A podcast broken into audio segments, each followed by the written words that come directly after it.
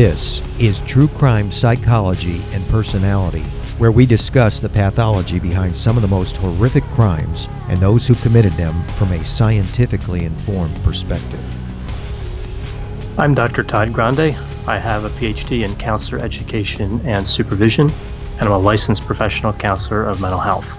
Dr. Todd Grande, that's my YouTube channel. Today's question is Can I analyze the case of Carrie Baker? Carrie Baker met Matt Baker in Waco, Texas, when they were students at Baylor University. Three months later, they would be married and eventually have three daughters. Matt had allegedly been involved in a number of incidents of harassing women and, doing worse, making physical contact. Once when he was in college, one at a church, and several at a YMCA. It appears as though he was given the benefit of the doubt on each occasion. The incidents were not reported, by the places where they occurred. After college, Matt went to a theological seminary and became a Baptist minister. In 1998, one of the couple's daughters, named Cassidy, was diagnosed with a cancerous brain tumor. She was treated at a hospital and appeared to be doing well. They sent her home. Matt Baker walked into her bedroom during the early morning hours of March 22, 1999, and discovered that she had stopped breathing. Carrie Baker took Cassidy's death particularly hard. She sought mental health counseling and even contemplated bringing an end to her life. At one point, she went back to Cassidy's grave and started digging with her bare hands at the mound of dirt. Matt would eventually get a job as a pastor at Crossroads Baptist Church in the town of Hewitt, which is south of Waco. At the same time, he was working as a chaplain for the Waco Center for Youth. This is a facility that offers mental health treatment for adolescents. At around the same time, Carrie found a job at an elementary school as a teacher. She was teaching third grade. Now moving to the timeline of the crime. At midnight on Saturday, April 8, 2006, Matt Baker called 911 and told the dispatcher that he just arrived at his residence and found his wife unconscious in their bedroom. The paramedics arrived and found Carrie lying on the bed wearing just a t shirt and underwear. They were unable to revive her. She was pronounced dead at the scene. Matt told the police that he had left the house at 11:15 p.m. on April 7 to refuel his vehicle and rent a movie. The movie he rented was one that Carrie had requested. It was a movie that had significance to them early in their relationship. It was When a Man Loves a Woman featuring Meg Ryan.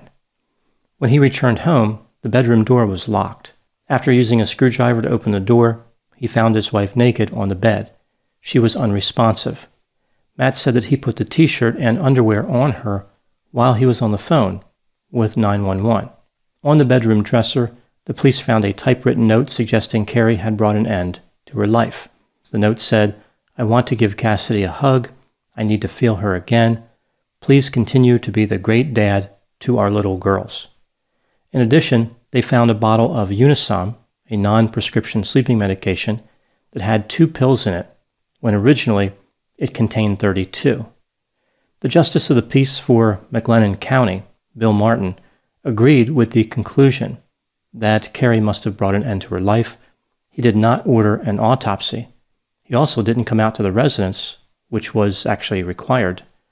Matt insisted that Carrie's funeral be held on Monday, April 10, even though she had been pronounced dead early Saturday morning. About 10 days later, Carrie's mother, Linda, was with her three sisters and her niece.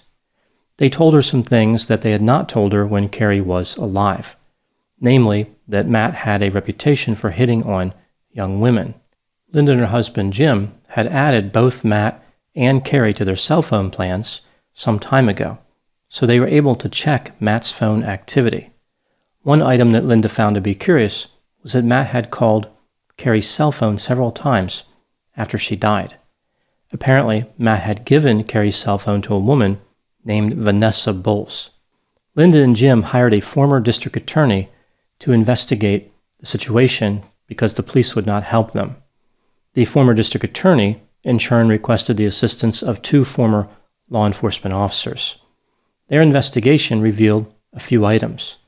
Matt Baker had, in fact, made a number of advances toward young women from his time in college all the way through his marriage.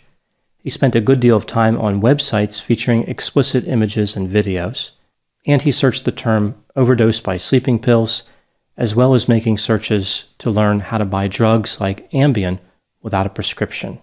In July of 2006, Linda and Jim filed a lawsuit against Matt Baker for the wrongful death of Carrie Baker.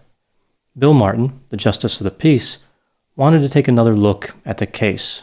So now there was some interest in this case. Carrie's body was exhumed and an autopsy was performed. Alcohol, Ambien, and Unisom were found in her muscle tissue. No pills were found in her stomach. Her cause of death was changed to undetermined. Linda and Jim hired a toxicologist who said that Carrie did not die within 45 minutes, which was the time frame that Matt Baker had presented to the authorities. The toxicologist also didn't believe Carrie died from an overdose. Matt Baker was arrested for murder in October of 2006 based on the improbable timeline, the searches from his computers, his affair with Vanessa Bulls, statements he made during the 911 call, and the toxicology results. During the investigation, Vanessa had denied being in an affair with Matt Baker. She was called to testify before the grand jury. During her testimony, she continued to deny there was ever an affair, even though the two had called each other many times and had gone shopping for engagement rings. Considering her refusal to admit the affair, her testimony after her denial was a little bit surprising. She said that Matt Baker told her he killed Carrie for her, so for Vanessa. Vanessa's story would expand over time. Eventually, she revealed even more incriminating information about Matt Baker. She said that she and Matt had sex one time in the bedroom where Carrie died. Matt Baker had cheated on Carrie before cheating with her. He made negative comments about Carrie, like saying that she was lazy, her daughters didn't like her, and she was always depressed. After Matt started having sex with Vanessa, he told Vanessa that Carrie was hideous and he would find a way out of his marriage. He started talking to Vanessa about ways to murder Carrie, like a drive by shooting, disabling the brakes on her vehicle, or trying to make it seem as though Carrie brought an end to her own life. This was the plan he selected. He told Vanessa about how he would use a computer to type up the note. Vanessa replied, You can't type a note like that. Matt said that Carrie typed everything. He planned his murder not long before the anniversary of Cassidy's death so that no one would be suspicious about the motive. It's worth noting that ultimately he killed Carrie a few weeks after the anniversary of Cassidy's death. Two weeks before Carrie died, Matt gave her a milkshake spiked with drugs. Carrie said it tasted like lead and refused to drink it. Matt sent an email to Carrie saying that he would make her a better drink by putting more chocolate in it. So, when this email was discovered, that was a fairly important clue because it corroborated Vanessa's story about Matt making that drink for Carrie that she didn't like. The truth about the Haditha massacre has been covered up, but not anymore. I know you know what happened. They went into houses and killed women and children. What are you thinking? What a mess. U.S. Marines murdered innocent civilians in cold blood. And at the center of it all is 25 year old Sergeant Frank Wuterich. And me. Murder in House 2. A new podcast from Crowd Network.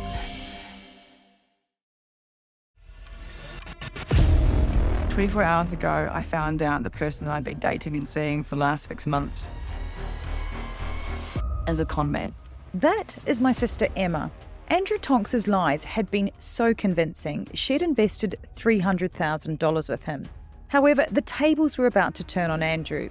What he didn't know was that Emma had discovered his real identity. But to get any chance of justice, Emma had to act like it was business as usual. Coming up in this series, and that's when murder all this stuff goes through my mind. I'm really, really scared. I'm assuming Sarah has watched too much Netflix and figures I've been defrauding you. Couldn't be further from the truth. That's what this was a real life story that seems so unbelievable, but it was actually true. A true story that all starts with one simple swipe to the right. I'm Sarah Ferris. And I'm Emma Ferris, and this is my story Conning the Con.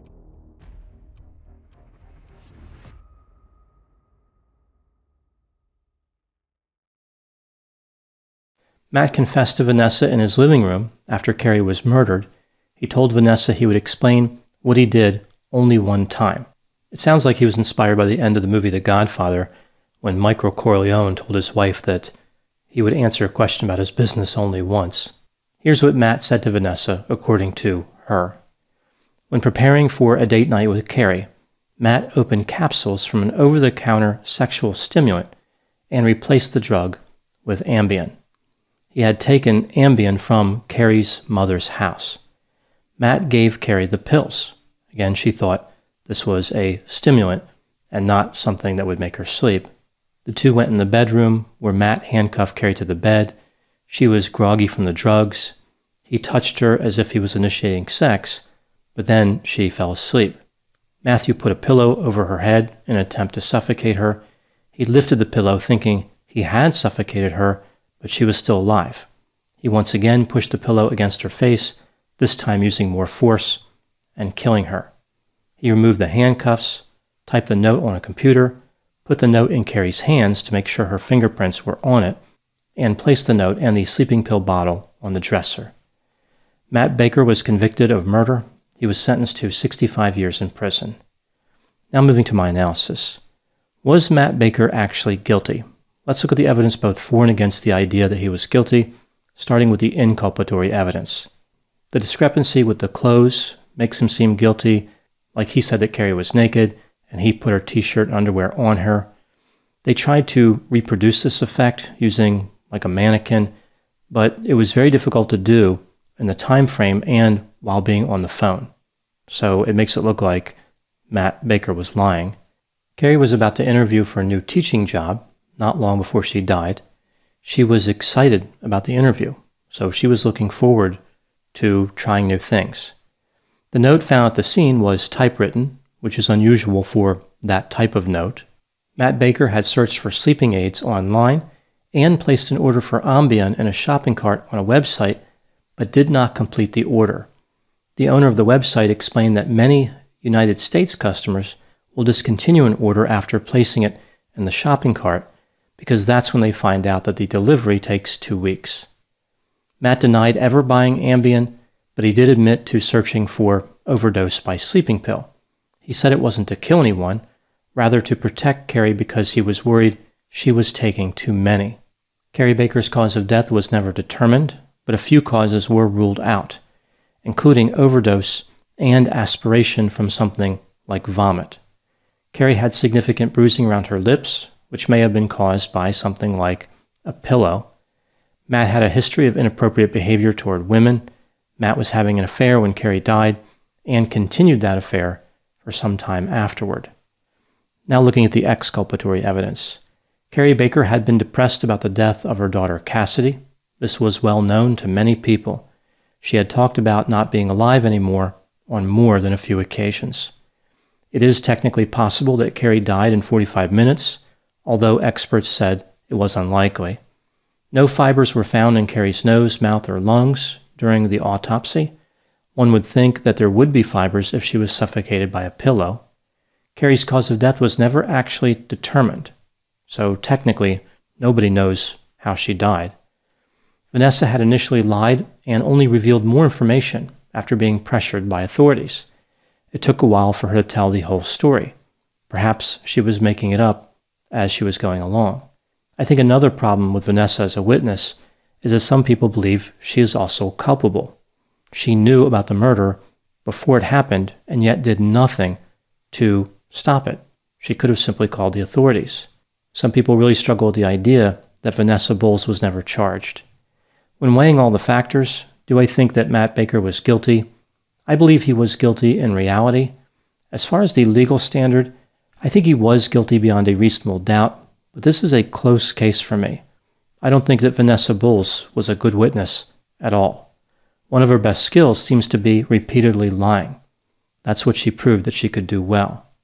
What convinces me beyond a reasonable doubt is the fact that Carrie didn't die from an overdose and probably could not have died in the 45 minute time frame. I think this case represents a missed opportunity to find the truth with some degree of certainty. If an autopsy was performed immediately, the authorities could have determined the cause of death because Carrie's blood would have been available for testing. After her body was embalmed, the cause of death could not be determined. As far as Matt Baker's personality, based on the descriptions that we hear about him, it sounds as though he had low to mid range openness to experience, mid range conscientiousness, high extroversion, low agreeableness, and low neuroticism. Many people believe he was narcissistic, using his position as a minister to take advantage of women. He even gave himself praise in the note that he wrote to trick the authorities. Other people were quick to pile on praise as well. They viewed him as a devoted husband that endured multiple tragedies. They compared him to Job from the Old Testament, who had remained true to God despite experiencing one tragedy after the other. Matt Baker manipulated both Carrie Baker and Vanessa Bulls. A few examples Carrie had once prayed to God asking that he take Cassidy to heaven if that was the only way to keep Cassidy from suffering more pain than she could bear. So, this is a prayer that Carrie made prior to Cassidy's death when she was frustrated at the tremendous amount of suffering that Cassidy was enduring. Matt viciously criticized her, saying that God must have answered her prayer that night instead of his, and that's why Cassidy died. Matt claimed that he blamed Carrie for Cassidy's death. As far as the manipulation of Vanessa, this is a little different. In a sense, Vanessa wanted to believe that Matt was a good guy, but she knew that she was having an affair with him, and she knew he was plotting to kill his wife. She lied to the authorities many times. Even though some people would consider Vanessa complicit, she was manipulated to some extent. A few examples Matt kept telling Vanessa that God would forgive them for their various actions, like the infidelity. He was trying to convince her that all their actions would simply be taken away. After having sex with her for the first time, Matt said, quote, God is such a forgiving God, I don't think that God believes that a person can be with just one person for the rest of their life. Unquote. After the homicide, Matt told Vanessa that she was stuck with him because she was as guilty as he was. Vanessa suggested that Matt subtly threatened her as well, but it didn't really seem like she was too worried about that. So she didn't really make a big deal of his alleged threat. What lessons can we learn in this case? I have three here.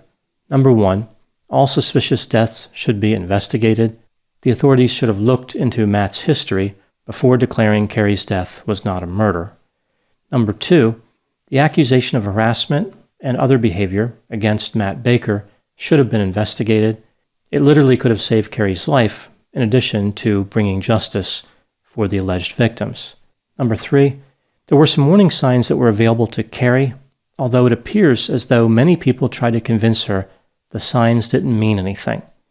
Like they were trying to convince her that Matt was not troublesome. Here are a few examples of the warning signs.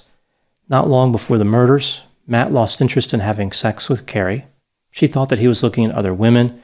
A friend of Carrie's tried to convince her that Matt would never do that. Carrie suspected Matt was having an affair. Carrie told her therapist that she found an unlabeled bottle of pills in Matt's briefcase. She believed Matt was going to kill her. The therapist did not take action. This was a missed opportunity.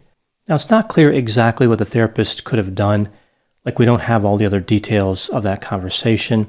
The therapist asked Carrie to say that again, like to talk about the fear she had for her life, and Carrie wouldn't do it. Like Carrie wouldn't commit to this idea that Matt was out to get her. But even still, the therapist certainly could have put in place a safety plan.